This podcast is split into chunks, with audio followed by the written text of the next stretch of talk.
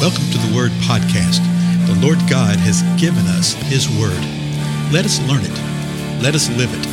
Let us rejoice in it. Spread the Word.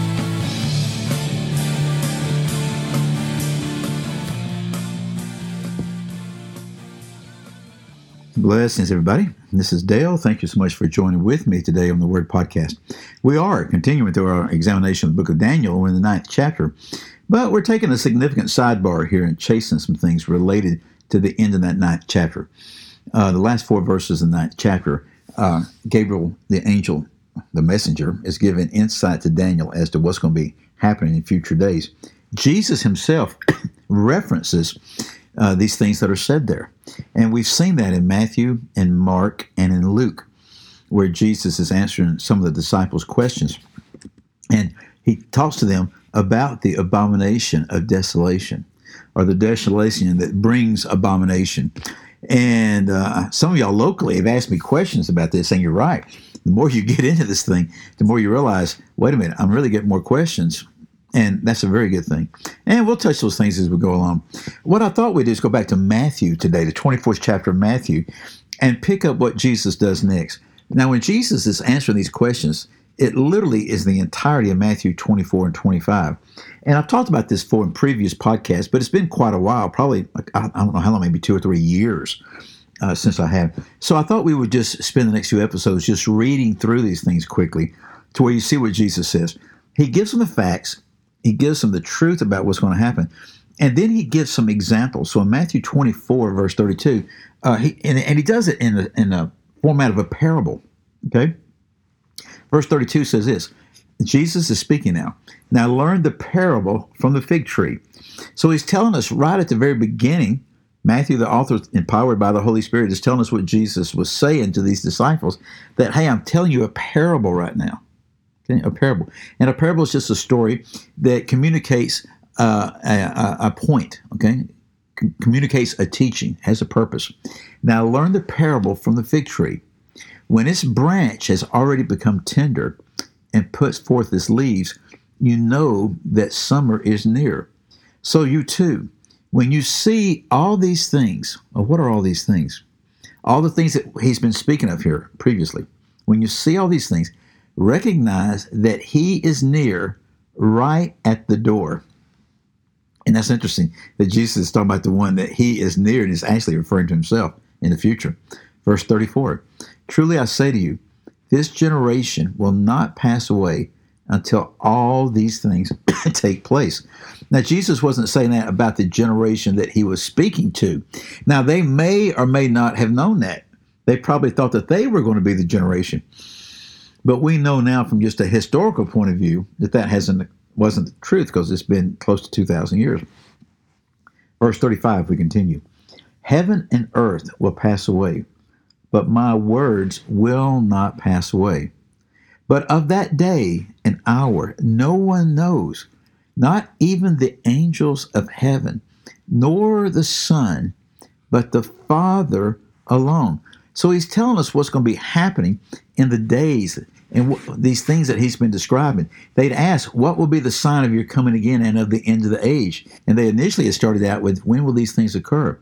And so he's telling them, You don't know the hour, you won't know the day. The angels don't even know that, nor the Son. Jesus says, I will not even know that. But the Father alone knows it. But you can know some things. When you look at the fig tree and you see that the branches start to put out tender leaves, you know that summer is drawing near. He says, in the same way, recognize that when you see all these things happen, that I'm going to be there. I'm right at the door. It's going to be soon. And that when you see all these things happening, all the stuff he talked about with the man of lawlessness and all this kind of thing, when you see that, you can know that that generation, the people that see all these things coming to fruition, that generation will not pass away until all these things take place, until it's all said and done.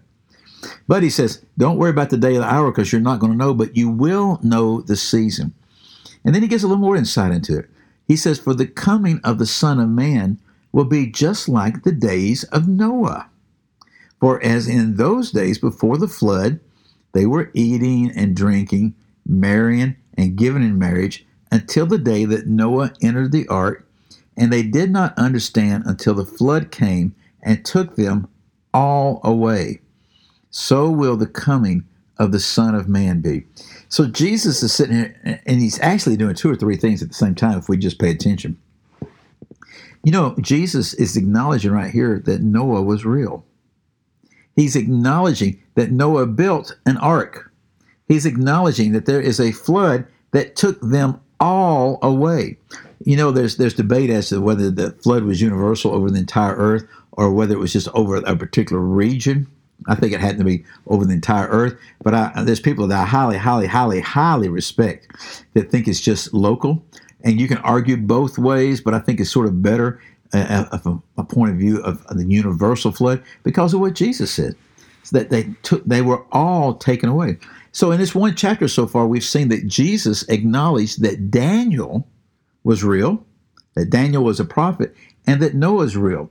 And Jesus does that with several. He speaks of Adam and Eve, and then he speaks of uh, Jonah as real characters, and then he speaks of what they did Jonah with the great fish, Noah with the ark.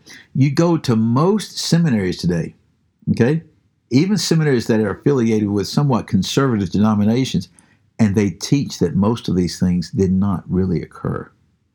And yet the Lord Jesus Christ affirms them and confirms them and speaks of them. I think it's one of the reasons that we have them in the New Testament because it shows us that Jesus speaks of them as being true historical events. Then how in the world can I come back and say, well, no, that is just a story that was told to communicate a particular idea? See, Jesus confirms it, folks. So he says this same thing is going to happen it was in the days of Noah, that they didn't understand that the flood was coming. They refused to listen to what Noah said.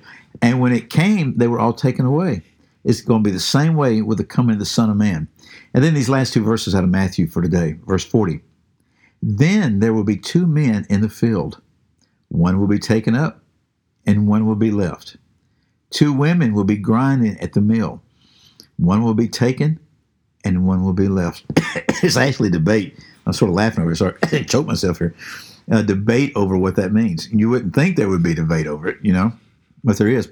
And the reason is because people um, they misinterpret other portions of the scripture and they entrap themselves into having to believe something that's the exact opposite of what the scripture is saying right here. You know, in the context, Jesus has already talked about that he's going to send forth his angels and they will gather together his elect. Okay. In other words, they will gather them together, they will take them away. But there's some people who believe that this gathering together, the two men, one taken, one left, the one that's left is actually the good one, and the bad one is the one that's taken. And it's actually the other way around. But anyway, what Jesus is showing us is that you need to be aware. Okay, he's saying in the same way you can observe what's happening with the fig tree. Observe all these things. We won't know the day nor the hour, but we will know the season. Okay. As a matter of fact, the next verse, which we'll pick up the next time in Matthew, verse 42 says, Therefore, be on the alert, for you do not know which day your Lord is coming. That is the context. The whole thing is be on the alert, be aware, because you don't know when the day that the Lord is coming. You will know the season, okay, but we won't know the exact day and the exact hour. Some really wonderful uh, uh, words of uh, truth, encouragement, and exhortation for us, folks. It really, really is. Well, again, I'm Dale. I will see you again next episode. Goodbye.